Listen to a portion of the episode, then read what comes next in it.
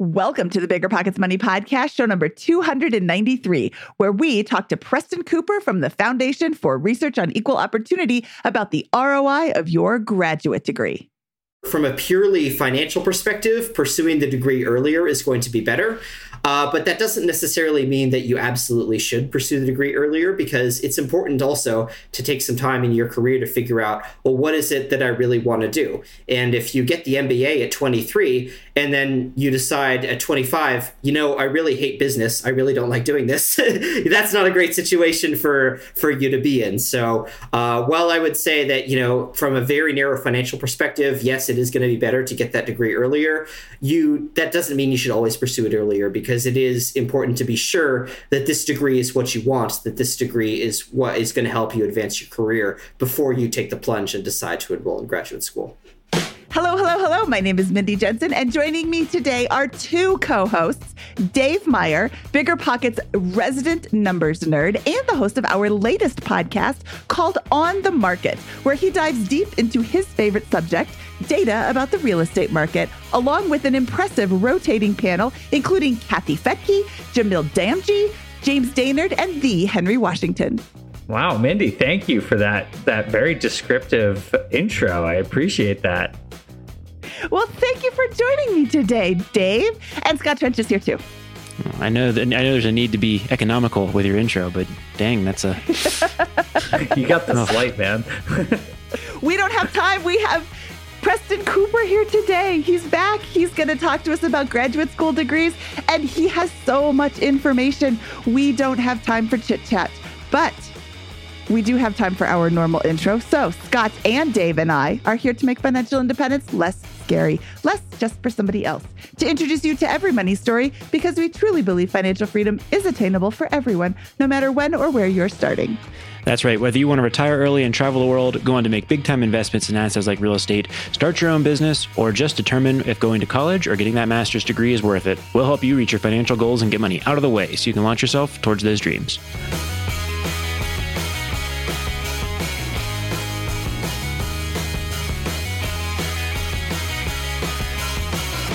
I am so excited for today's guest. It is Preston Cooper. You last heard him on episode 251 of this same show, where he talked about the ROI of your undergrad degree and or your potential undergrad degree. And it was very interesting what he shared with us then. And he's back today to share with us the ROI of more than 11,000 master's degrees and 2,300 advanced degrees like PhDs or professional degrees.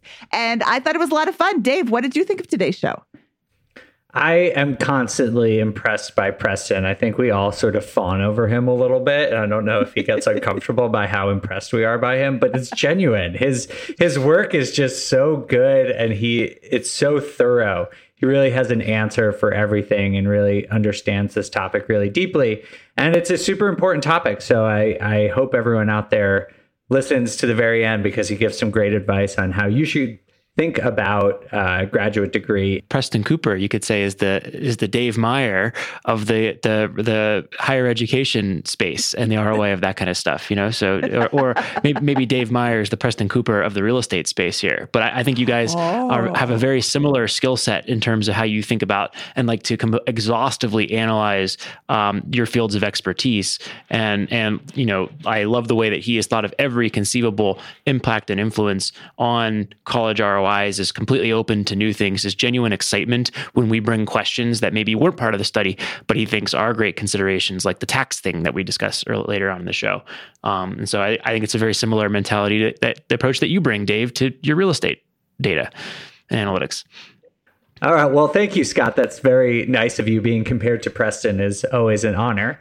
But if you are interested in the type of work that Preston and I do, where we analyze different data, news, and current events, you should definitely check out Bigger Pocket's newest podcast. It's called On the Market, and we actually have a new episode out today. Who's it with? So each week, I actually chat with a panel of real estate experts. We have Henry Washington, we have Kathy Fettke, and Jamil Damji on this week's episode. And we are talking about the best housing markets to invest in in America. So each one of our experts is coming in with their two favorite markets, explaining all the data and economics behind why they like these markets. And you can get in on these excellent markets ahead of everyone else if you listen to On the Market today. Yeah, I think I think also you give out a little a little goodie um, in some of the episodes that like will have the list of you know the data driven best markets perhaps um, that you can download um, uh, available only to listeners of on the market as well. So if you want that data, got to go check that out um, at uh, um, Dave's new show on the market, available wherever podcasts are hosted. Yeah, absolutely. So we do this thing where every couple of weeks we release a data drop where I prepare all sorts of information, sort of like what Preston does for his uh, incredible study, but we do it for the real estate market. And if you listen, you might hear one of these data drops where we give away this incredible information for free. But there's also all sorts of great um, discussion, perspectives every week on On the Market. So I really hope you check it out. It's a really fun and worthwhile show. Um, and we hope you see you there. You can listen to Dave's episode that releases today at biggerpockets.com slash OTM03. That's OTM on the market, episode three, or wherever you get your podcasts. When it comes to financial guidance, you got to trust the source. It's why you listen to this podcast. When Mindy and I want to upgrade our wallets, we turn to NerdWallet. Scott's right. Their expert team of nerds dives into the details to help you find smarter financial products. Before NerdWallet, Mindy and I were paying for vacations in cash, missing out on miles, and not even knowing what we're leaving on the table. But now we're flying through the skies for free thanks to our new cards with more miles and upgrades than ever. So if you want more travel rewards, hotel upgrades, or airport lounge access, no matter where you go next, let NerdWallet help you make it happen with a killer travel card. Don't wait to make smart financial decisions. Compare and find smarter credit cards, savings accounts, and more today at nerdwallet.com. NerdWallet, finance smarter. As with all cards, credit is subject to lender approval, and terms of each credit card issuer apply.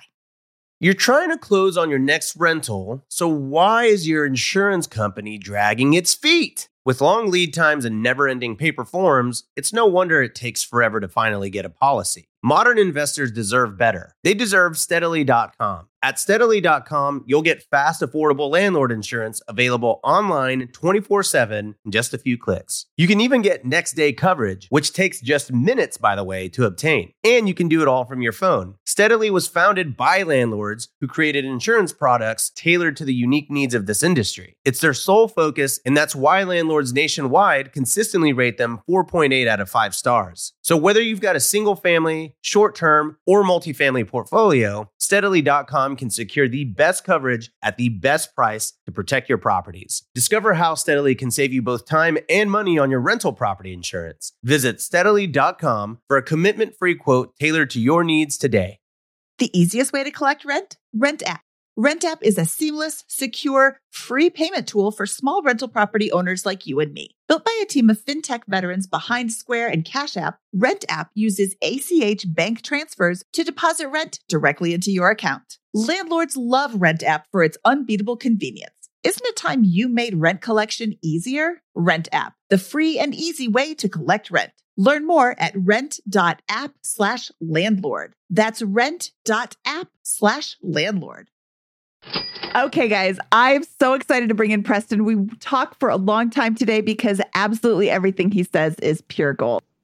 Preston Cooper wowed us with his impressive, exhaustive research on the ROI for undergrad degrees way back on episode 251 of the Bigger Pockets Money podcast. And if you have anyone in your life considering attending college and haven't listened to it yet, you need to, and they need to listen to it too. It's kind of eye opening and a little bit surprising at some of his findings.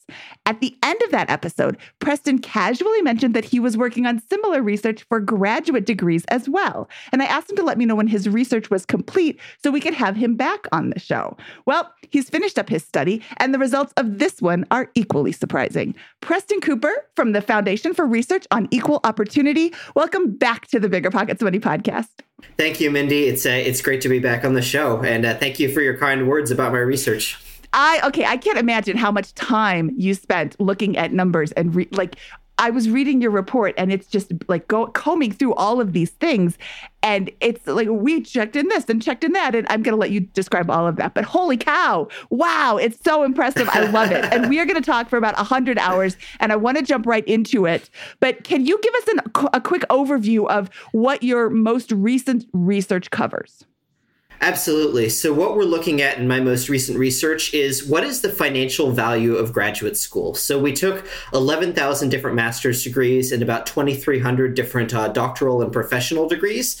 And we asked, uh, well, what are these actually worth financially? So, what is the increase in earnings that you can expect for having gotten this degree? And what are the costs associated with getting that degree? What are you going to pay in tuition? How much time do you, need to, do you need to spend out of the labor force in order to earn that degree? Basically, we did the math math to make to add all these costs and benefits up, and uh, we came up with the answer uh, for each of nearly fourteen thousand graduate degrees. You know, what are these actually worth? Uh, what can you? How much? Uh, how, uh, how much? How far much further ahead can you expect to get financially for having gotten one of these degrees? Okay, I just want to clarify: a master's degree is about two years of full time school. But when I looked up how long it takes to get a PhD, the timeline varied greatly from the extremely rare 12 to 24 months to as all the way up to six to eight years. So I just want to be clear that there is not only a financial commitment, but there's a pretty serious time commitment in getting your advanced degree. So I just want to plant that seed in case anybody was confused on how long it takes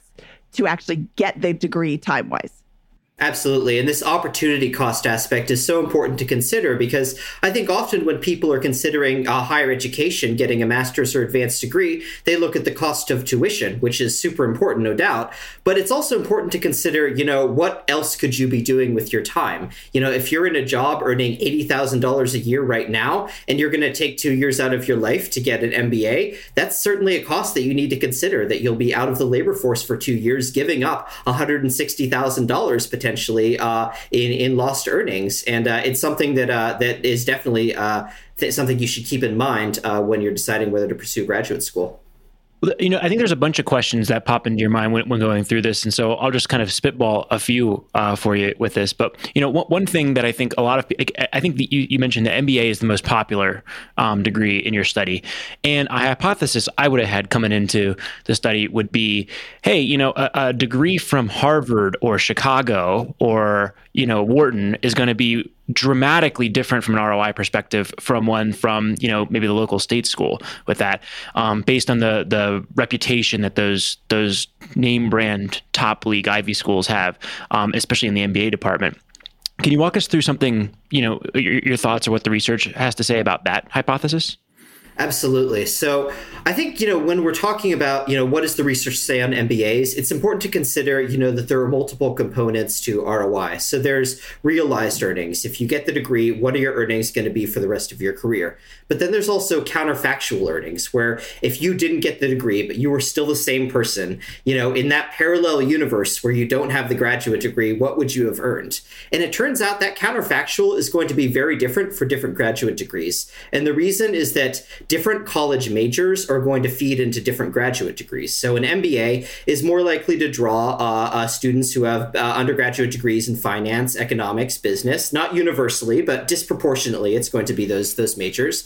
But you know, a degree like the Masters of Social Work, that's probably going to draw people who have uh, bachelor's degrees in like psychology, sociology, anthropology, social work as an undergraduate degree. So they're going to have very different earnings potential from the people who have a bachelor's degree in economics or finance finance.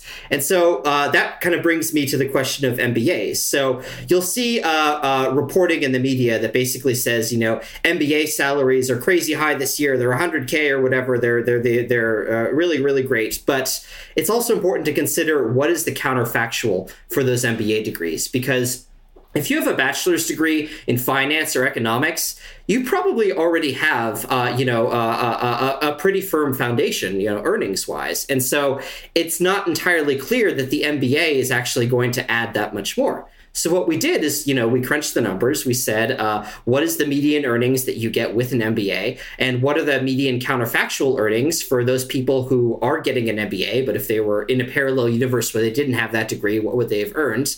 Uh, and the gap is actually not that big. So we estimate that median earnings for someone with an MBA are about uh, $88,000, but median counterfactual earnings are about $83,000. So that's only about a $5,000 increase that the median MBA is uh, is getting.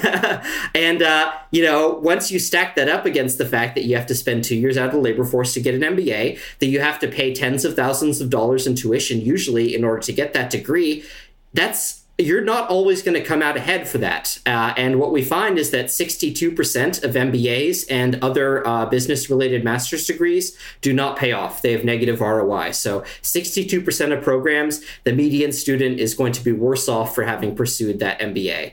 Uh, that's not, you know, 62% is not 100%, 100%, and there's certainly exceptions, but that is a big red flag uh, for people who are considering an MBA. So, so if, uh, another way of saying that, and, and, and correct me, please let me know if this is the right way to think about it, um, is if I am ambitious and smart enough and hustling hard enough to get into Harvard Business School after my undergrad in economics five years later, then I'm going to earn a ton, ton of money whether I go to Harvard Business School or not.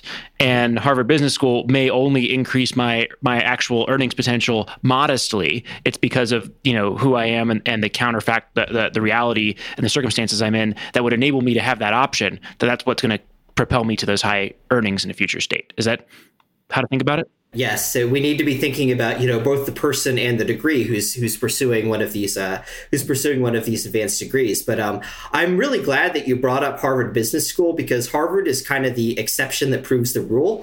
Uh, so we actually calculate that for the top 20 MBA degrees, so you know the degrees from Harvard, from Yale, from Chicago Booth, from uh, uh from Penn Wharton, these MBAs kind of buck the trend. So for most of these schools, you know, the top 15, 20 MBA programs, the ROI is going to be above 2 million. These are some of the actually the best master's degrees that you can possibly get. The problem is is that they're not representative of all MBAs. And so there is this very long right tail of elite master's degree programs, elite MBAs that are going to get you a lot of earnings, you know, a lot of earnings, but the uh, the average MBA is not going to be in that category. And the reason I hypothesize for this is that in an MBA program, professional connections are very important. You know, it's all about, you know, the networking and less about, you know, what you're actually learning in your coursework. And if you go to one of these elite schools, you know, you're going to be, uh, for an MBA program, you're probably going to be rubbing shoulders with people who work on Wall Street and, you know, people uh, uh, you're going to have access to an alumni network that uh, uh, probably has, uh, is going to be able to get you into a number of very lucrative jobs. So if you're going to Penn or Harvard or Yale or Chicago for your MBA, you are probably going to to do be doing pretty well. But the problem is when we generalize that experience of the top 20 MBA degrees to all 500 MBA programs across the country. You know, at schools where the professional connections are not quite as great, is much less likely that the MBA is going to pay off. That's fascinating. That is fascinating because that is not in the MBA brochure at all. Hey, this isn't going to pan out for you. Um, I bet the MBA programs that you didn't just mention are like, Preston, stop, stop. I was going to ask Are there any degrees where it doesn't matter what program you go through, having the MBA is, or I'm sorry, having the degree is still worthwhile? So the uh, uh, master's degrees that are going to pay off most often are probably not super surprising, but they include a lot of computer science, engineering, mathematics, nursing. You know, programs that are you know also pretty good at the undergraduate level. Uh, you know, and if you're getting this uh, master's degree, that's probably teaching you skills that are going to enable you to uh, to graduate to a, a promotion or to a raise. You know, get you that additional level of skills that'll enable you to increase your earnings potential. And we find out that most master's degrees in those fields uh, computer science, engineering, nursing, uh, they are going to pay off, and that's uh, that's good news for people who are considering a degree in one of those fields. What about um, what, what are what are some of the the most likely to be negative degrees? Um, we already discussed MBAs um, outside of the top twenty, but what what are some of the ones that are that have the worst ROI? So uh, the ones that have the worst ROI are usually in the arts, the humanities, you know, theology fields, which again I don't think is terribly surprising, but it it it, it tends to be the case that uh, people who pursue, say, a Master of Fine Arts uh, MFA, uh, they're usually not going to get a big enough earnings boost from the MFA in order to uh, justify the cost of graduate school, which is I think kind of a shame because I think people who are uh, you know majoring in in an artistic field as an undergraduate, you know say an art or a music field, and then they say, you know the earnings associated with this uh, bachelor's degree just really are not what I've hoped for. But maybe if I get a master's degree, that'll help out help me out some more it turns out not to be the case. You know that the uh, uh, additional earnings that you're going to get for having gotten that MFA are usually not going to be enough to uh, justify the cost of spending a year or two in an MFA program and spending that time out of the labor force. So you know if you're looking to do an MFA in order to increase your earnings potential, um, I would say you you might want to look elsewhere. Now, if you're doing an MFA uh, because you just you you you love the idea of learning and you and you want to get a master's degree, you know, it's a free country. You should be allowed to do that. But I don't want you to have any illusions that you're going to get a huge financial benefit from this degree. Preston, one of the things I loved about your original research that we talked about was that you adjusted for completion rates and you saw that certain schools that might have a positive ROI for people who actually complete the program, when you look at it in aggregate, had a negative ROI because so few students actually graduated. Does the same phenomenon exist with graduate schools, or do you see more students actually completing these programs? That's a great question. So the uh, completion adjustment difference that you alluded to. So at the undergraduate level, this basically says, yes, if you get the degree, you're going to get a, a, big bump in earnings from this, but there's only a 60% chance or so of actually of actually completing, and uh, that's a big problem because there's this huge risk that you'll drop out and you'll be left with the debt, but uh, but none of the benefits of the degree. Um, so this turns out to be less of an issue at the graduate level because completion rates for master's degrees, professional degrees are already, you know, pretty high. Uh, they're mm-hmm. north of 80%. Uh, you know, even for very difficult programs like medical school, you know, it's still north of 85% completion rates. So the completion adjustment, which we do do in this uh, in this paper, just doesn't tend to make that much of a difference. Now there is one very massive exception, and that is PhD programs, which have a much lower, much lower completion rate than other graduate degrees. Uh, and in that case, you know, PhD programs, which are all, were already, you know, not that lucrative to begin with, uh, they're uh, the likelihood that those are going to pay off goes down considerably once you factor in uh, completion rates. One of the things I thought I found surprising with this was the um, the the the really destruction of value that comes with with educational master's degree. I know a lot of teachers, and they all seem, or most of them, the vast majority of them, seem intent on getting that master's degree um, in education. Do you have any any thoughts on on the phenomena going on with that particular degree and why that that's so low ROI? Sure. So uh, that was that was also a bit surprising when when, when we saw that uh, that education master's degrees had uh, had fairly low ROI because you know most uh, states their salary schedules for uh, public school teachers are going to give you a benefit if uh, if you if you get that master's degree. You know that that the salary schedule is going to say for somebody with a master's degree they're going to be earning more than someone with a bachelor's degree with a similar amount of experience. But it turns out that you know going to get an education master's degree is hard and expensive. And you know it's a, it requires taking time out of your teaching to career to go and uh, to go and pursue that degree. And it turns out that even though there is an earnings benefit associated with a, master's in education it tends to not not be great enough to cancel out the uh, the costs of uh, graduate school which i think is uh, is kind of a shame How, how do you um, how do you think about the costs? Uh, the fact that a lot of masters, two questions, two part question. The, the, part that a lot of costs of these degrees are defrayed by the employer. In some cases, employers may pay for their employees to go and get these advanced degrees to help, you know, aid with retention or development of, of their people. And then second, um, many, you know, if I'm a parent and I have a, a, a, adult child who's 25, 27 years old, and I pay for their uh, graduate school. How does that change the the dynamic there um, for, for a lot of these degrees? Is it, is it generally worthwhile to do the degree in both of those situations?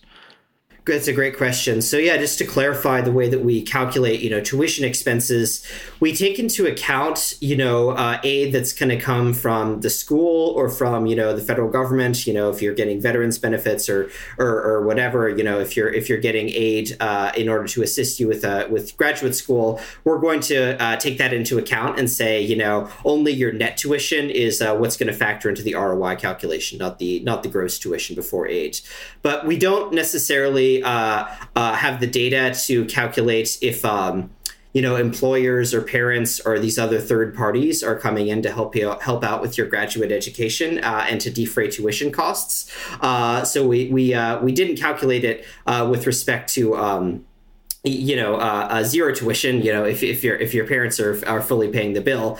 But obviously you know that's going to make it a higher probability that uh, that the uh, education is going to pay off if that um, if that tuition expense is uh, going down. But you know I would say if you're a parent and uh, you're considering well you know I've got some extra money laying around you know I've I've, I've, I've had a good career and I want to help my my my son or daughter better themselves by getting a graduate degree you should probably be taking a look about whether that graduate degree is going to pay off or not. Because if the uh, uh, increase in earnings uh, associated with that degree is small enough uh, that you know you're um, uh, uh, that if the increase in earnings associated with that degree is too small, then it might you might be better off just giving your son or daughter that money as cash you know which uh, i don't necessarily think is is something that uh, you might want to do as a as a parent you know that might go, kind of go against the parent code just to write your your son or daughter a big check but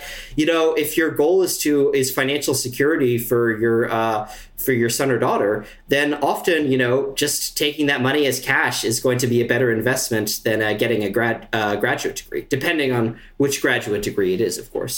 I'm going all over the place with these questions here, but um, you know, no another thing that I'm seeing here is that in your top 25, you've got um, basically law and dentistry as the two the two most likely to uh, uh, uh, pay off uh, things there. And what I notice about the law degrees is that these law degrees are all coming from elite Ivy League institutions for the most part, right? Um, um, there's a couple of exceptions in there, but these are, you know, you're seeing familiar names like Pennsylvania, Harvard, Stanford, um, those those kind of law programs. And then for the dentistry programs, you're seeing all over the place. And it looks like there may be a more cost focus there that, that's leading to the, the extreme ROI, like West Virginia and Eastern Carolina and those types of things. Um, any thoughts on the law or dentistry professions? That's a great point. So, you know, law, dentistry, medicine, these are the professional degrees that are really, you know, the gold standard for, uh, you know, financial value in higher education. You know, over 90% of law, medical, dentistry degrees are going to pay off, you know, they're, and often pay off in spades, you know, over uh, almost 50% of medical and dentistry degrees are going to have an ROI of, of uh, over 1 million. And uh, as you mentioned, you know, the very top of the list, the uh, degrees that are going to uh, have the hugest, hugest payoff, you know, talking millions of dollars over the course of your career, are all in law and dentistry fields. And uh, I think you brought up, you know, a very interesting uh, kind of nugget of information from that list, which is that, you know, if you look at the list of the top law programs, we're all talking about extremely prestigious schools, you know, Columbia, uh, you know, Harvard Law, Yale Law, you know, uh, places that produce Supreme Court justices and uh, and so forth. Um, but if you look at the dentistry schools, you know, I think the top one is from the University of Colorado, which is still a great school, of course, but it usually doesn't make the, uh, you know, the top of the U.S. News and World Report ranking.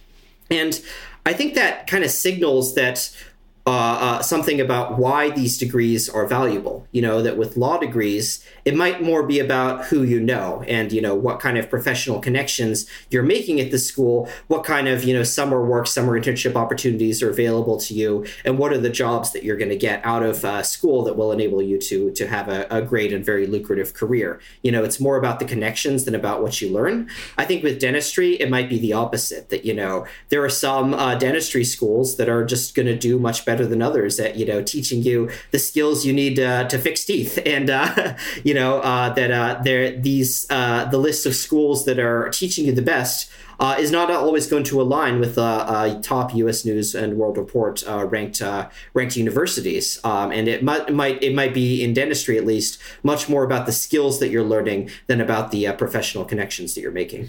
We always have very good dentists here in Colorado. Can can definitely recommend some.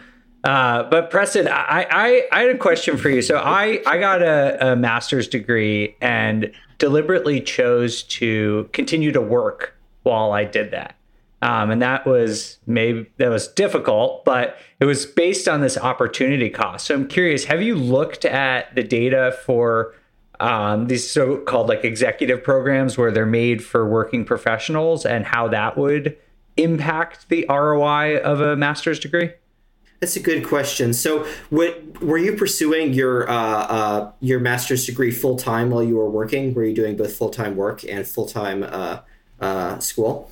Yes, and I was self managing seven rental units at the same time. It was a very bad decision. Very bad decision. Wow. but uh, yeah, it wasn't full time. I basically I took two classes at a time, so I think that's probably less than a full workload. Um, but uh, and then you did it basically full year round, no breaks. So twenty four months straight, two two classes at a time. I see.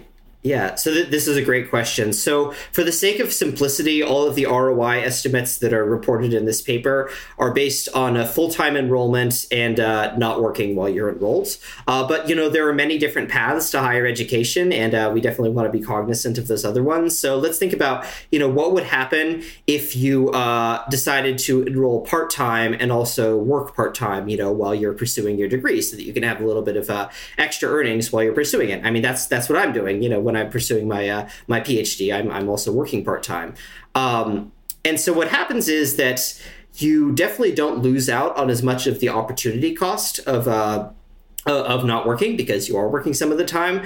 But if that working part of the time means that you have to uh, extend out your your your graduate program, so instead of a two year program, it becomes three or four years because you can't take as many classes at once. You have to extend it out for for more years you are going to be saving money by uh, not not spending time out of the labor force, but you're also going to have fewer years in your career to enjoy the benefits of the higher earnings associated with the degree. So if it takes you four years to get your MBA rather than two, then you have two fewer years to enjoy, uh, you know, the higher earnings associated with that MBA. You know, hopefully that they will, hopefully that those higher earnings will materialize that you're in a good program. Um, but you know, that is definitely something to consider. Uh, that there's op- the opportunity cost of not working, but there's also the delay cost of uh, delaying uh, uh, getting that degree for for several years, which can and those costs can also add up. Preston, you have thought of everything. I just every every question. I think that maybe you haven't thought of it. You've thought of every single thing. do most people quit their job to go back to their uh, master's program, or do most people tend to do the the working through? I thought people worked through their master's program. My dad did. I think he has an MBA. I can't really remember what his his degree is. I just remember there was a time that I was going to college graduations left and right. That's yeah, that's a good question. I I don't have the statistical breakdown in front of me. You know, as I said, just for the sake of simplicity, we assume that you know full time work and and not working while you're enrolled. Uh, and if your educational pathway is going to be different than that. Uh, the ROI estimates, I think, are still going to be kind of useful because most of ROI is going to be based on what you're earning. But you should be thinking about, you know, how is this going to deviate from that uh, from from from that norm? You know, or am I going to be uh, gaining some by uh, not spending as much time out of the labor force, but also am I going to be losing some by having fewer years available in order to uh, enjoy the higher earnings associated with my graduate degree? Does the, the timing of the degree make any difference in the sense that if I get the degree right after immediately following college and then go into the workforce, does that change things, or um, is it better to wait and do it five, six years down the road after I've had some professional experience? That's a that's a very good question. So what we uh, uh, what we did in this analysis is basically we looked up what is the median age of graduation for each uh, different graduate degree, and it turns out that this really differs uh, for um, for different degrees. So law and medical programs, it's pretty typical for students to go uh, into those programs right out of college, or at least one or two years out of college. Uh, so you know they're probably going to be getting those degrees in their mid to late twenties. For MBA programs, it turns out that most the median age of graduation for those is around 30. So people will be working out in the workforce for a few years and then they'll be going back to school. Uh, in order to get their MBA. So uh, everything is basically calculated based on the median age of graduation. So for an MBA program, median age of graduation is 30. You have uh, from the age of 30 through the rest of your career to enjoy those higher earnings benefits. For a medical degree, median age of graduation, I think, is around 26. So you have from age 26 until the end of your career to enjoy those higher earnings benefits.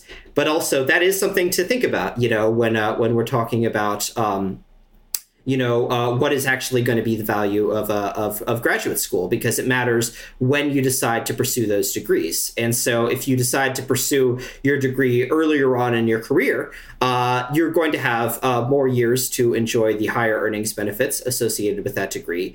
It also might be the case that um, you know if you're enrolling at the age of 23 or 24 you don't have as much experience so the opportunity cost of uh, not working for a couple years is going to be lower because a 23 year old is going to earn less than a 28 year old uh, most of the time.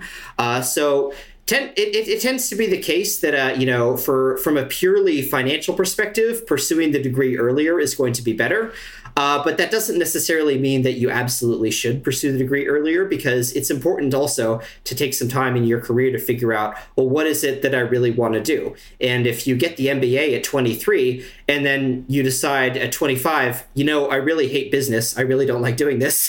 That's not a great situation for for you to be in. So, uh, while I would say that you know, from a very narrow financial perspective, yes, it is going to be better to get that degree earlier.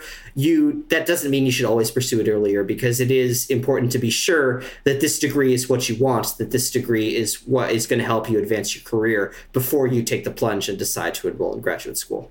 Your uh, average age of graduation seems to correlate with the requirements of the advanced degree to be able to work into that field as well. Like law and dentistry, you can't just go start drilling on people's teeth until you have the advanced degree. Yeah. I'm assuming you can't be a dentist as a bachelor degree. Holder. That's right. Yeah, that's right. So if you want to if you want to work in medicine or dentistry, you are going to have to get that advanced degree if you want to practice in those fields. Um, and that's actually, I think, one of the major reasons why these degrees are so lucrative. Um, you know, why why medical degrees and law degrees and dentistry degrees are um, are going to pay off so well. It's because the uh, requirements to practice in one of these fields are so so strict. You have to have this advanced degree. So that's a really high barrier to entry in those professions. And that means if you have a really high barrier to entry, you're going to have a really uh, constricted supply of doctors and lawyers. And so the wages that those doctors and lawyers are going to get are going to be really really really high. And so that's great for the doctors and lawyers but you know if we ask the question of well what does this mean for our society? What does this mean for the cost of healthcare or legal services maybe that's maybe that's not such a great thing you know? Maybe maybe having this uh, these these uh, these high walls around these professions are uh, not necessarily a great thing for our society if it's going to increase the cost of uh, of medical and uh, and legal services. And I I do note in my paper that you know these really high returns associated with law and medical degrees are a signal that we should be lowering the walls that we should uh, be creating more pathways for students to become lawyers and doctors and dentists because high wages uh, for any profession are a signal that we need more people in this profession. You know, we need more doctors, we need more dentists. You know, the population is aging, demand for healthcare is going up. We need more doctors, and so uh, when uh, when you were thinking about, you know, these really high wages uh, associated with these professions, it's not only important for students to say, well, you know, if I if I want to really make bank, I should be a doctor, but it's also important for policymakers to say this is a big unmet need in our society, and uh, we should be creating avenues for more people to enter the medical profession because that is what the economy is telling us. When it comes to financial guidance, you got to trust the source. It's why you listen to this podcast. When Mindy and I want to upgrade our wallets, we turn to NerdWallet. Scott's right. Their expert team of nerds dives into the details to help you find smarter financial products. Before NerdWallet, Mindy and I were paying for vacations in cash, missing out on miles, and not even knowing what we're leaving on the table. But now we're flying through the skies for free thanks to our new cards with more miles and upgrades than ever. So if you want more travel rewards, hotel upgrades, or airport lounge access, no matter where you go next, let NerdWallet help you make it happen with a killer travel card. Don't wait to make smart financial decisions. Compare and find smarter credit cards, savings accounts, and more today at nerdwallet.com. NerdWallet, finance smarter. As with all cards, credit is subject to lender approval, and terms of each credit card issuer apply. Saving for a down payment, a wedding, or just looking for extra money to invest? Monarch Money turns your budgeting woes into wins. That's why the Wall Street Journal named it the best budgeting app overall. Monarch is the top rated all in one personal finance app. It gives you a comprehensive view of all your accounts, investments, transactions, and more. Create custom budgets, set goals, and collaborate with your partner. And now get an extended 30-day free trial when you go to monarchmoney.com slash pockets. Monarch's simple, intuitive design makes it easy to manage your money like a pro. Add a partner or family member to your account for no extra cost. So combined finances become a breeze. Customize your budgets and notifications, set up automatic rules for transactions, and more. After trying out Monarch for myself, I understand why it's the top rated personal finance app. And right now, get an extended 30 day free trial when you go to monarchmoney.com slash pockets. That's M O N A R C H M O N E Y dot com slash pockets for your extended 30 day free trial. Pretty good episode, right? While you were listening, you could have been getting paid rent with Rent App. Landlords love Rent App because it makes rent collection a breeze. Rent App uses ACH bank transfers to deposit funds directly into your account. Setup is straightforward for renters. Landlords don't need to download anything. Both have peace of mind with a digital transaction history. Isn't it time you made landlording a little easier? Rent app, the best way to pay or collect rent. Learn more at rent.app slash landlord. That's rent.app slash landlord. Seeking the truth never gets old. Introducing June's Journey, the free to play mobile game that will immerse you in a thrilling murder mystery. Join June Parker as she uncovers hidden objects and clues to solve her sister's death in a beautifully illustrated world set in the roaring 20s. With new chapters added every week, the excitement never ends. Download June's Journey now on your Android or iOS device or play on PC through Facebook Games. One one thing we, we talked about last time was the um, you know a major factor in the ROI analysis is going to be the discount rate you use, and I think you said you used a five percent discount rate uh, last time. Did you use the same one for this this study?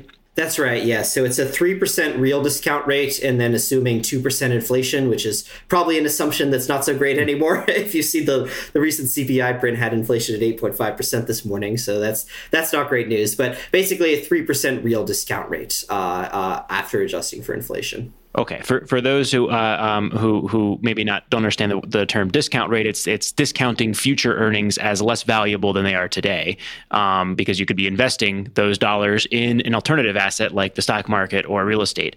Um, so you have to you have to make an assumption there, and Preston has chosen a five percent discount rate, which is perfectly reasonable. You could say if I'm going to think if you, if you think you're going to invest those dollars in real estate and earn a ten or fifteen percent, you would, the the ROI for these degrees would be that much lower because your alternative um, investment that and what you believe you could get would be that much higher in the alternatives um, with that. If if I am if my goal is financial independence at an early age, 30s, 40s, 50s, what should I take away from this study? Should does how does that change the game from a, a, a, a an ROI standpoint for these graduate degrees? Does it eliminate most of them? So if your goal is, you know, financial security by the age of 30 or 40, I think the the main takeaway is that your field of study really matters and that uh, you know, different careers are going to pay vastly different amounts. And it's no accident that that happens because, you know, some jobs, some fields are just going to be more in demand than others, which is which is which is the reality of our economy that a computer scientist is uh, is going to be more in demand than uh, than an artist. Uh, that doesn't mean that uh, you know, artists are are are useless or anything anything like that. I don't want to be uh, construed as saying that, but it does mean that there is uh, there are differences in uh, demand for these various professions. And if your goal is financial security, that is something that you should absolutely be taking into account. So you know when you're when you're deciding you know how to plot out your uh, your your uh, your uh, career journey in order to gain that financial security, first place you should probably start is well, what is my undergraduate graduate education going to look like? Because you know that is going to make a huge difference to uh, your your future finance uh, financial success as well. You know, choosing uh, to major in uh, computer science, engineering, uh, economics. You know, at that at the undergraduate level, business is a very good degree that tends to pay off. You know, or nursing. You know, that's gonna that's gonna do pretty well. and then looking at the graduate side, you know, what fields of study are going to pay off? You know, getting an advanced degree in computer science or engineering, you know, that's probably going to be good. That's probably going to going to help you become financially secure. Uh, not always, you know, if you get it, if you get the MBA, at least not from one of the top twenty schools, that's probably not gonna not going to help with uh, financial security. Um, but it really matters, you know, what what you're going to choose uh, as your field of study. And uh, I also want to bring up really quickly, uh, since we're talking about this, uh, you know, the student debt issue.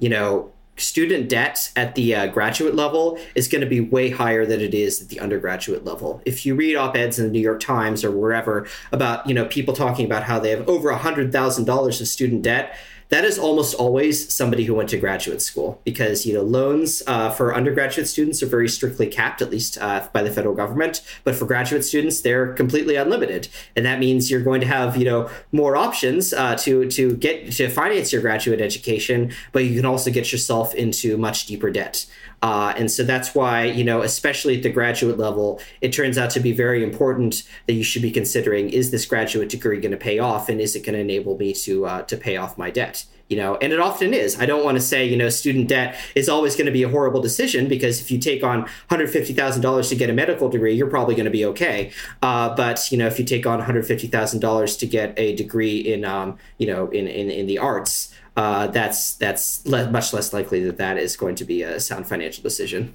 Yeah, and, and let me let me kind of rephrase kind of the goal that I'm trying to to convey here. Right, financial stability is one thing, but let's let's say the, it's a race to 1.5 million dollars in net worth at the earliest possible age, right? How, and I'm trying to back in mathematically to that, right? Just in, in whatever format, stocks, real estate, whatever, um, or cash, right? And and I am I'm looking at these degrees. One of the things I'm thinking, and actually this is creating a new question in my mind as I'm thinking this through. If I am going to get a law degree, if, if I want to become you know, be worth 1.5 million dollars, it's better to earn hundred thousand dollars each year for 15 years um, than to earn nothing for five years and then 250 or 300 thousand dollars per year in the final years uh, backing into that because I'm going to have a big tax tax burden, right? Like I'm going to be a much higher tax bracket with that with uh, that advanced degree in those prime earning years than I would if I kind of spread that out over that journey without that degree, for example. Was was was that at all factored into your analysis? The the kind of the relative tax brackets that these and, and the amount of actual net worth that one could theoretically accumulate if they went through these programs at different intervals. That is that is a great question. So you know all of the uh, the earnings that we took into account in this analysis are going to be uh, are going to be pre tax, uh, just just for the sake of simplicity. But you know that it, you you do bring up a great point that it's important for students to consider that you know what is my tax bracket going to look like uh, later on in life. And I think it is you know kind of strange that you know from a tax perspective, if you make two million dollars of the course of your life you're going to be taxed much more if uh, those $2 million are concentrated in some very high earning years at the end of your life rather than you know uh, spread out over over over many years which is kind of a strange quirk of the the income tax system that uh that that, that uh, I, I, think it's just a, uh, it's probably going to be inherent to any any income tax system but you're you're absolutely right that that is something that uh, that students should be considering yeah, so I'm gonna if I'm if I'm gonna get a medical degree, I'm gonna be paying no tax um, for eight to ten years, and I'm gonna be paying a tremendous amount of tax for that. And so that break even point from a true net worth um, contribution is going to get kicked out just a few years from what I, w- I would see in that in, in your study, um, which is you know a, a, layer of complexity that doesn't sound very reasonable to add in, but um, just something for, for some students to for some uh, potential graduate folks considering this degree to think about as a as something going on in the background that is going to be impacting the, the ROI after tax of some of these degrees. Absolutely, absolutely. That's that's something very important, very important to consider. Unfortunately, we didn't incorporate that layer into the analysis, but uh, yes, if you're listening, that is something you should absolutely be thinking about. Awesome. So I think the ideal listener for this episode is somebody who has not yet gone to college. It doesn't really do me much good to look at your degrees and your research and be like, oh, look at that. I really messed up by going to college. Like, oh, well, I shouldn't have done this. If I could go back in the Wayback Machine, you know, this would, I shouldn't have gone to college. That would have been a better choice. But, you know, um, going forward, I, I like Scott's question. Um, and I like that you brought up college debt and student loan debt. Uh, and that made me think about an episode that we recorded a thousand years ago. It released on episode 199 with Debt Ascent And his blog is called Debt Ascent because they were in $520,000 worth of student loan debt because his wife is a dentist. Hmm. And she had the majority of it. He's an engineer, she's a dentist, and the majority of their student loan debt was her dental school. And dental school is not cheap at all. And your, it, I just think it's really interesting. Now they're making a combined 400,000 plus per year, and they were able to pay off that debt and have an additional $500,000 in net worth. Um, your top advanced degree is the dental degree from the University of Colorado. The ROI on that is ten million eight hundred thousand dollars. wow. Which makes that five hundred thousand dollars in student loan debt seem rather paltry. Yes. yeah, dental school is a bargain. Yeah.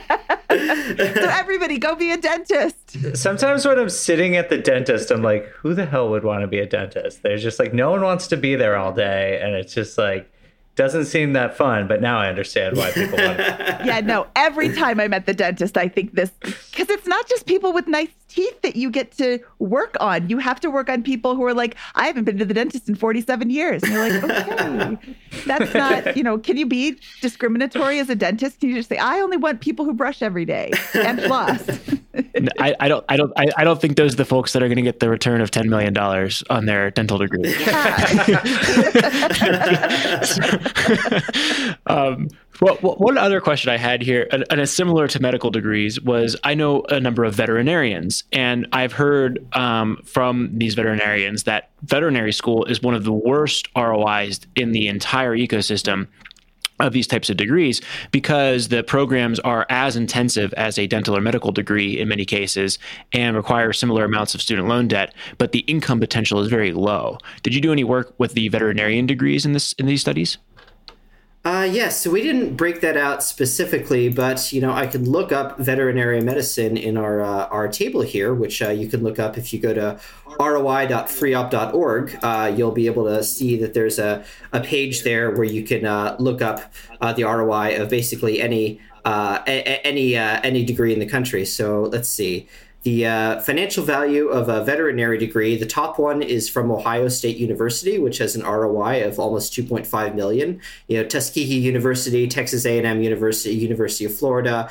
oklahoma state universities the, these all have uh, veterinary programs with roi above 1.5 million but you know, if I scroll down uh, towards the end of this, uh, there are also some uh, veterinary, uh, veterinary science, veterinary medicine programs that do not have great ROI. There are there are none that are outright negative, but there are some that are you know in the three hundred thousand, four hundred thousand dollar $400,000 range, which is something that you might more associate with a bachelor's degree rather than this uh, very uh, supposedly very lucrative professional degree. So I think my answer would be if you're considering veteran being a veterinarian as a career, that there's a lot of variation uh, depending on uh, which school to school you go to. And um, if uh, if you're curious to learn more, uh, we we have all the calculations there uh, where you can look them up and, and find uh, the best school that will suit your needs. Awesome. Well, I, have been operating under the bias that that's one of the, the worst ROI degrees, and now we can actually look at the data and see that's not that's not correct. So thank you. Um, yeah. What was that website that, again? That, ROI what?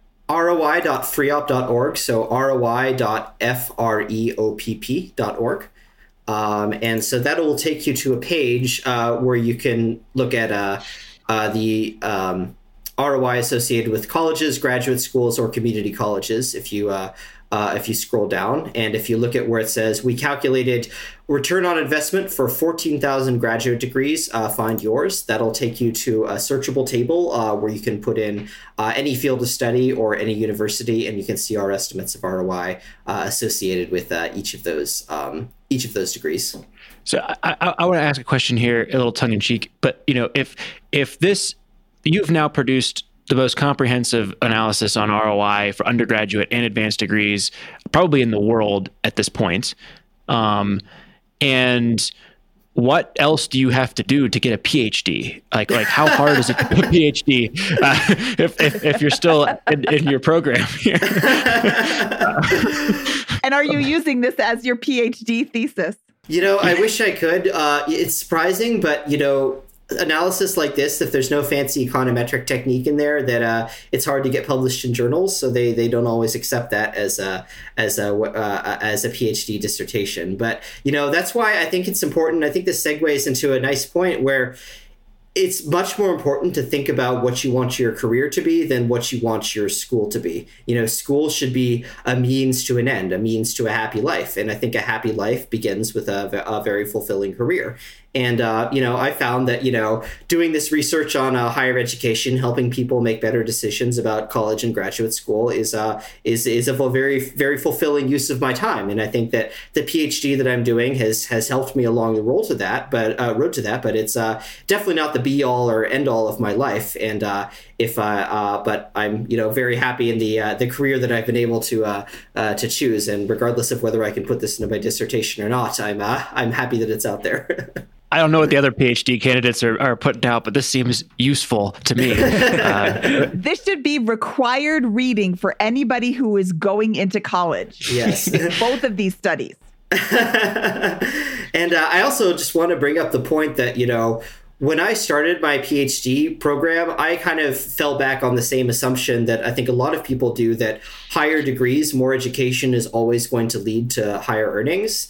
And then I did the calculations for my PhD program, and uh, it turned out to uh, to be negative. Uh, not outrageously negative, but it turned out to be negative uh, because, and I think the reason for that is that it's drawing mostly economists, uh, people who have uh, very who have other opportunities that might be fairly lucrative if they didn't go into the onto the PhD. But yes, it turned out to be um, it turned out to be not necessarily a great financial investment. I I have a life philosophy of not having regrets, so I don't regret doing it, but I think that if I'd had this information uh, three years ago when I started my PhD program, I I might have made a different decision. And so I hope that uh, you know this this this research will also influence uh, influence other people's decisions uh, later on. I think it's also important to point out that the degree will vary by individual, right? There's going to be variance variation within these degrees, and um, I, I will be surprised if if uh, you know your your PhD is in economics, right? That's right. Yeah, I'll be surprised if with the work that you're doing and the passion and the thoroughness with which you do it, that having a doctoral in economics won't actually serve you, Preston, very well over the course of your career because this is this is stuff that can impact policy in people's lives at the highest level, and having that credential behind you will make it even that much more um, uh, impressive or, or, more valuable to, to folks as you as I'm sure you update this and maintain the database over time. Preston, I'm sure you're going to drag up the average for your entire PhD program. It's probably going to be profitable by the time you're done. you just start to use the mean instead of the median, and you'll you'll have it up in no time. Yeah. Well, actually, that's a great point. Does the do are some of these degrees inflated by you know like Harvard MBA? Is that inflated by the the guy who goes out and starts you know Facebook? I know he was a dropout, but uh, yeah. like one of the did, like how how how much are some of these degrees um, inflated by outlier outliers that are impacting the data to some degree? Yeah, so fortunately, the uh, data that the education department makes available uh, that we use to do this study that is based on the median of graduate earnings, not the mean. Uh, so fortunately, it's not going to be uh, the the earnings estimates are not going to be dragged up by one crazy outlier. I remember somebody told a story about uh, their uh, geography program at the I think it was North Carolina State or University of North Carolina, one of them, and um, the earnings for the geography program were the highest in in, in of any major because they were using means, and Michael Jordan had been a geography major. so that's why it's important to use medians instead of means, but also why it's important to uh, uh, consider the individual, you know, not necessarily the program. And while, you know, median earnings uh, for each program can be an important guide to uh, what you think you might earn later on, it is still important to remember that you're still an individual and uh, you're, the median is not necessarily uh, the destiny for, for your career. That's an awesome story. I yeah. love that. Michael Jordan, geology major. Yeah. Awesome. Well, is there anything else that we should be asking you, or any other other thoughts that we should we should explore here for this study? Yeah, so uh, one other thing I wanted to mention about our study is uh, after we produced the estimates for undergraduate ROI, a lot of people wrote to me and said, well, why the heck are biology degrees so low? You know, it turned out that, you know, biology, which is supposedly a hard science, you know, 35% of, of degrees were negative, and uh, that seemed kind of surprising. And uh, the reason there is that people will usually use a biology degree as a stepping stone towards a medical degree. And so once you put the ROI of a biology undergraduate degree and a uh, medical graduate degree together, it turns out the ROI for that is close to 1 million. So that's a pretty good investment overall. But if you get the biology degree and then you don't go on to a, uh, a lucrative graduate degree, the chance that that, that uh, educational pathway is going to pay off is a lot lower. And so uh, to kind of address this question that many people had, we also produced estimates for um, the kind of lifetime learning ROI of uh, very popular combinations of bachelor's degrees and graduate degrees. Uh, biology and medicine is one example, uh, but you know you also have uh, combinations like uh, say political science and law. You know, political science is is is a degree that does not always pay off at the undergraduate level, but if you combine it with a law degree, then it's going to pay off about seven hundred fifty thousand dollars over your career on average. So it turns out to be turns out to be much better. Uh, so that's you know that's a table that you can uh, if you look at the um, the uh, the full paper uh, and scroll down a bit, uh, you can see that table uh, where we have lifetime learning ROI estimates for popular combinations of bachelor's and graduate degrees. And if you, as a student, or you have a, a child who is considering an advanced degree at some point, that can be useful. That you know, an undergraduate degree that might not necessarily pay off pay off on its own might might be actually kind of lucrative when it's combined with the the right graduate degree. So that big, that brings the, the the ten million dollar question here. What is the best combination for a aspiring dentist? For a be- for an aspiring dentist. So I think it's going to be uh, that biology degree again. Uh, so the uh, the data we use to uh, calculate, you know, what are the most co- popular combinations of undergrad and grad degrees, unfortunately, did not distinguish between uh, medical degrees and uh, dentistry degrees. It kind of lumped them all into one category. I don't know why they they clearly didn't consult doctors and dentists when they were doing that data, but that's the data we have. So that's the data we used. so that nine hundred thousand dollar average, which is the average for uh, uh, biology plus medical graduate degree. Uh, that's going to be our estimate for both medical and dentistry degrees. Awesome. Well, I'm glad we asked about another question there. Uh, we would have missed that entire that really important linkage between undergraduate and graduate and the combination. That's a, that's impactful there. So thank you for for saving us there, Preston. Of course. Um, keep keep going. Is there are, are there other areas that we should be exploring here as well beyond that? Yeah, well, I, I think I would reiterate that, you know, field of study is really important when we're talking about uh, uh, master's degrees and, you know, and, you know, advanced degrees, um, and that, you know, some fields of study are going to pay off much greater than others. But I also kind of want to link back this whole analysis to what we're seeing going on in the news right now. Uh, so there's a big story, you know, about how college enrollment is dropping. Uh, fewer people are going to college. I think that's kind of because of uh, the hot labor market right now. Uh, you know, getting a job looks like a better proposition not necessarily than uh, going to uh, school for four years. But the one place where we're seeing that trend be reversing, being reversing itself is at the graduate degree level that enrollments in master's degree programs have kind of shot through the roof in the last two years. um, and uh, that is kind of a bit concerning uh, uh, from the standpoint of this research because the research shows that 40% of master's degrees uh, do not pay off on average. And so, if we're seeing this big increase in people going to uh, graduate school for a master's degree, uh, that a lot of people may be disappointed, you know, especially if they're taking on debt to get a master's degree and then not necessarily getting the earnings benefits associated with that. Um, but you, you can see rationality with that decision, right? Because COVID happens, I'm laid off, the, the economy is not is not doing great, right? I don't have any counterfactual earnings um, in those first six months uh, or a year of COVID, right? So the decision there, you know, seems more, you know, it, it, that's a logical decision to then enroll in grad school. No one, you know, I don't think could have predicted, hey, everything's going to bounce back right like so hard in 2021 and, and early 2022 here from a, an, an economy standpoint and availability of jobs, right? So you can you I think you're right to be a, to be concerned about that and whether a lot of those degrees will in fact pay off, but it doesn't mean that a lot of these folks made a bad decision at the time, right? And that's a perfectly logical thing.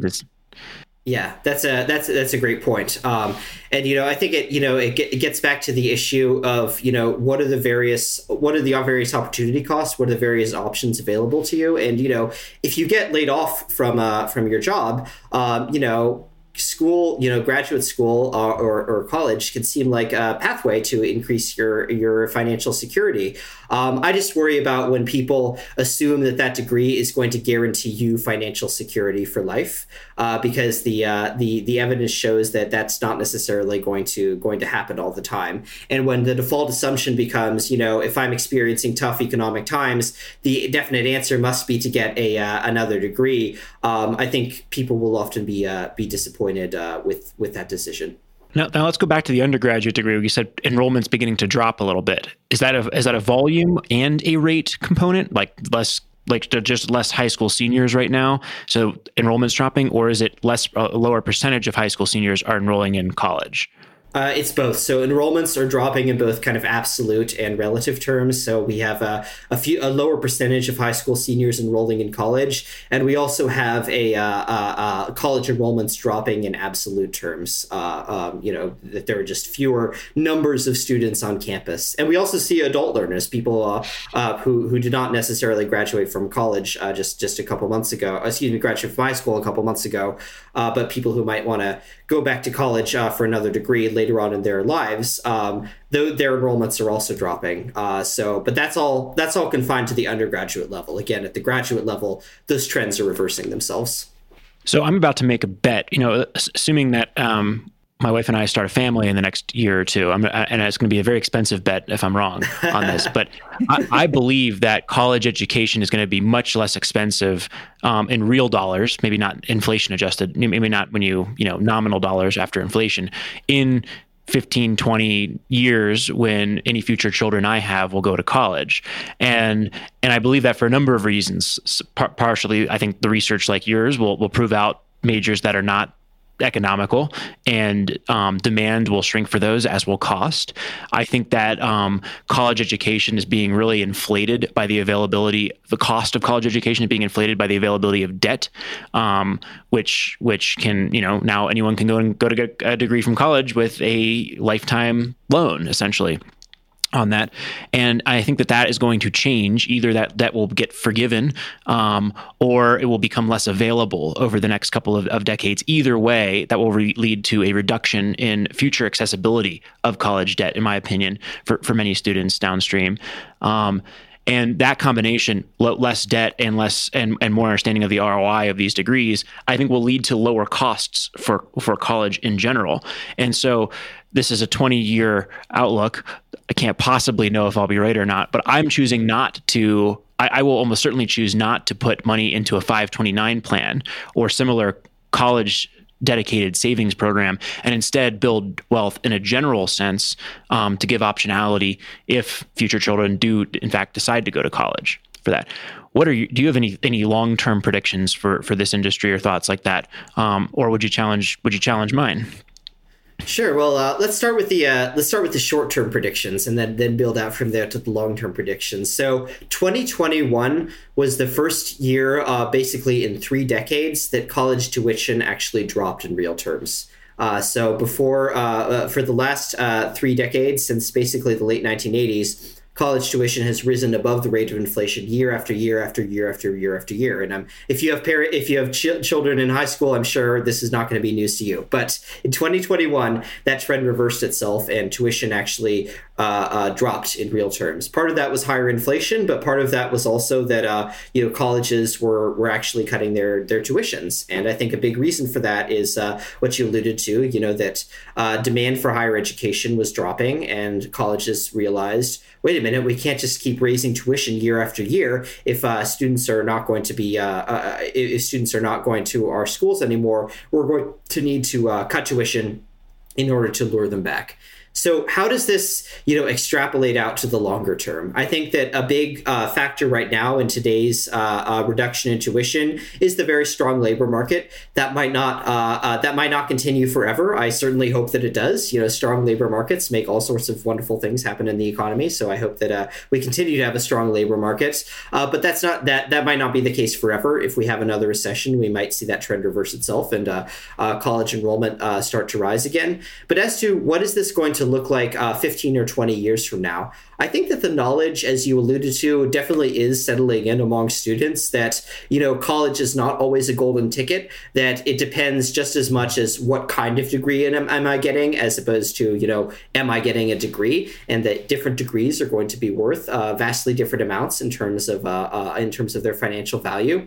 I think that that realization is going to ha- drive students to be a little bit more discerning, a little bit more considering about whether they decide to uh, pursue a college education. I certainly hope so. Um, and that might uh, exert a moderating influence on tuition prices if uh, there's no longer this belief that college is always going to be a golden ticket. Uh, I certainly hope that's going to be the case. Uh, that's the that's the optimistic case, which I think uh, you also laid out. Um, but I may be proven wrong, so we'll see. Do you have any thoughts on the on on um, federal student loan debt and and and and how that may be impacting prices as well?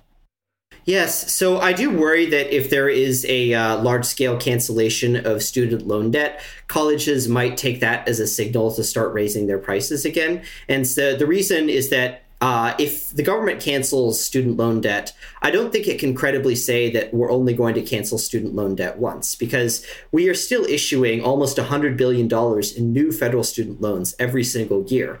And if we, you know, continue with business as usual, even if we cancel debt, student debt is going to be back up to 1.6 trillion in the matter of a decade, just a little more than a decade.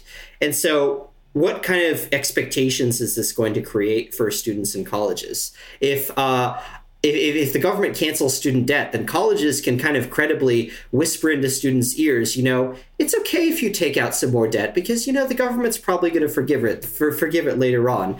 And so I do worry about the uh, kind of moral hazard effect that this uh, this creates if um, we have a cancellation of debt, but we don't necessarily have any kind of restrictions on new lending. If we just continue with the student loan program, uh, business as usual, uh, colleges might take that as a signal that it's okay to raise prices because taxpayers are eventually going to pay for it. Yeah, well, that, that's where I'm thinking. And now we're getting to the realm of politics. So I don't want to go too far down this road, but you wonder if, if you cancel student loan debt, if there's a, a, forced cancellation of future issuing of student loan debt or heavy restrictions that are placed on it.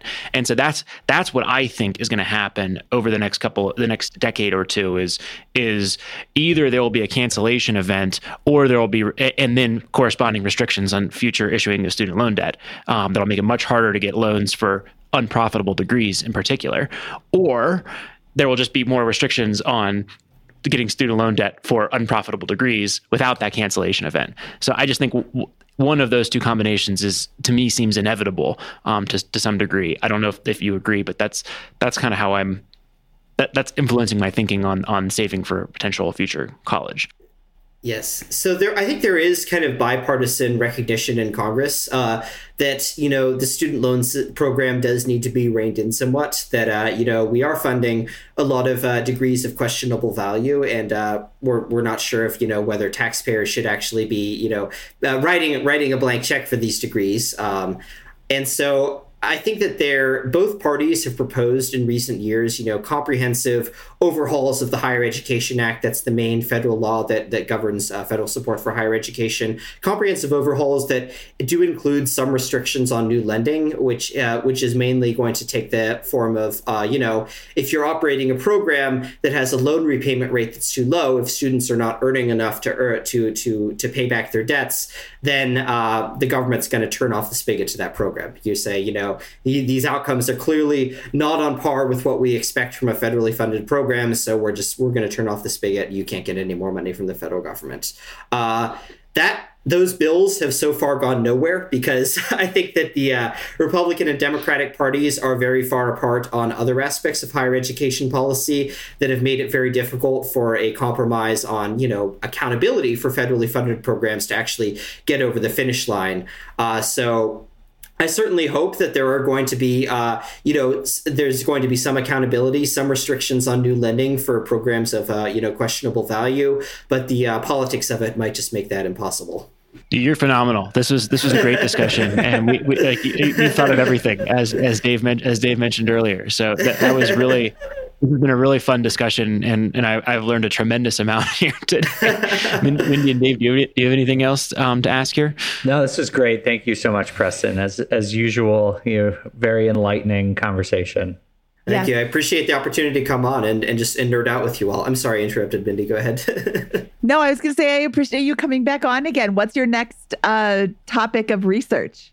So uh, our next topic of research is looking basically looking into how this this ROI data can be used to affect public policy. So you know, as I mentioned, um, you know there is bipartisan interest in kind of an accountability system for uh, institutions of higher education that are receiving federal funding, and uh, I think that you know ROI can be a good metric to uh, judge uh, programs on whether they're providing value to students, and uh, for the government to say, you know, if we're going to be funding these programs, what kind of ROI should we be expecting? You know, how much how much leeway we leeway we do we want to give them. So that's kind of the next avenue of research is uh, is is using the data we've uh, created as part of this ROI project to say what are the lessons for public policy.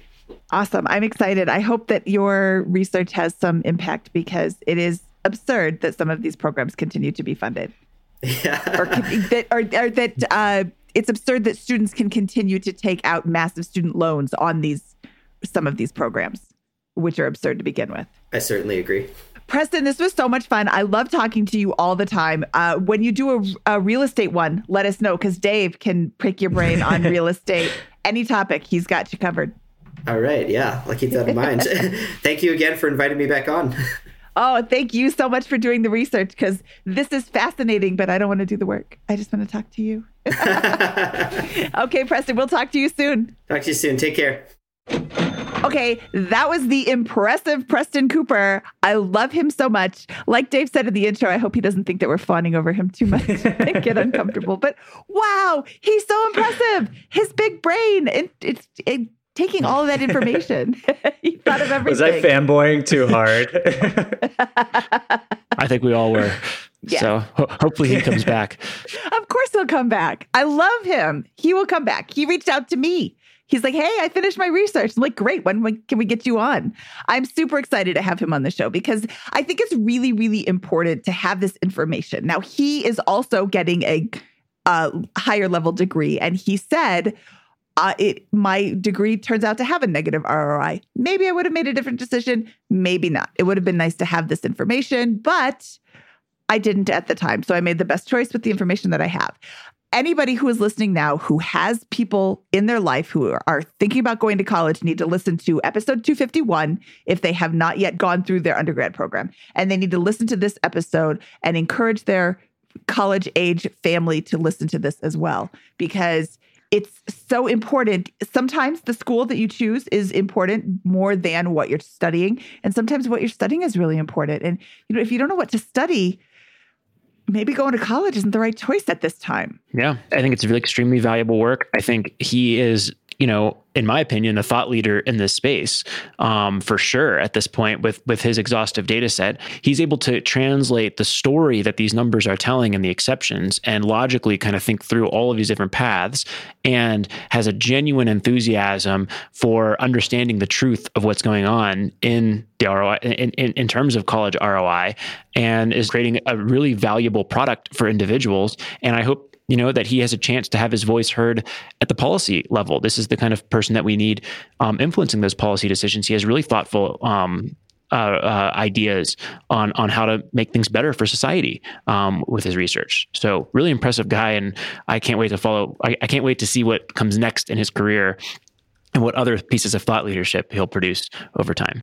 Absolutely, I I, I just think it's it's super helpful to think about um, what like as if you're listening to the show and planning your financial future and thinking about maybe investing in real estate or investing in the stock market i really liked the part where we were talking about um, you know when you make money and if you should go to school quickly because if you think about the time value of money or investing for a long term it really does matter like when you go to your graduate program when you earn that money. Scott you asked a great question about taxes and i think um, it, it while preston has uh, provided a really valuable data set for people. It's not just so cut and dry where you can say this will be good for me or not good for me. If you're planning to invest and to be an active, you know, to be an active investor, um, you can come up with creative ways to make your graduate degree or college supplement your investing career and supplement your uh, investing ambitions. It doesn't have to be one way or another.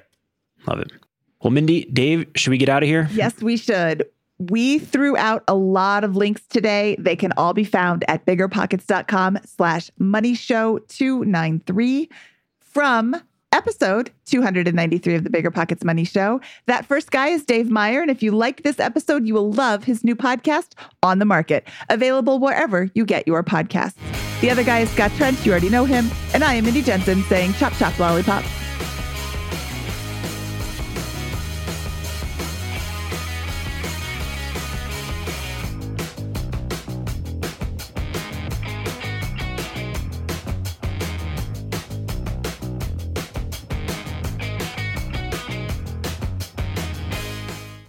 Reason small multifamily investing is so popular in the Bigger Pockets community. With just a 3.5% down payment, you can own up to four different units. Think about it. If you house hack and live in one of the units, you still have three different groups of tenants helping to pay down your mortgage each month, four kitchens and bathrooms you can renovate to increase your property value, four different Airbnbs, medium term rentals, or other rental strategies you can try in one property, all in just one transaction. Of course, the question is where do you find a small multifamily property that you can afford? Which market and which deal is best for you? Once you close, how do you manage it, optimize it, keep scaling, and living your life without being tied down by four leaky toilets or four fussy tenants? These are all great questions, all to be answered in the upcoming small multifamily bootcamp with Chris Lopez and Leka Devatha. So if you're serious about growing your portfolio with this highly efficient strategy, head to biggerpockets.com slash four today and join us in the small multifamily bootcamp. That's biggerpockets.com slash F O U R. See you there.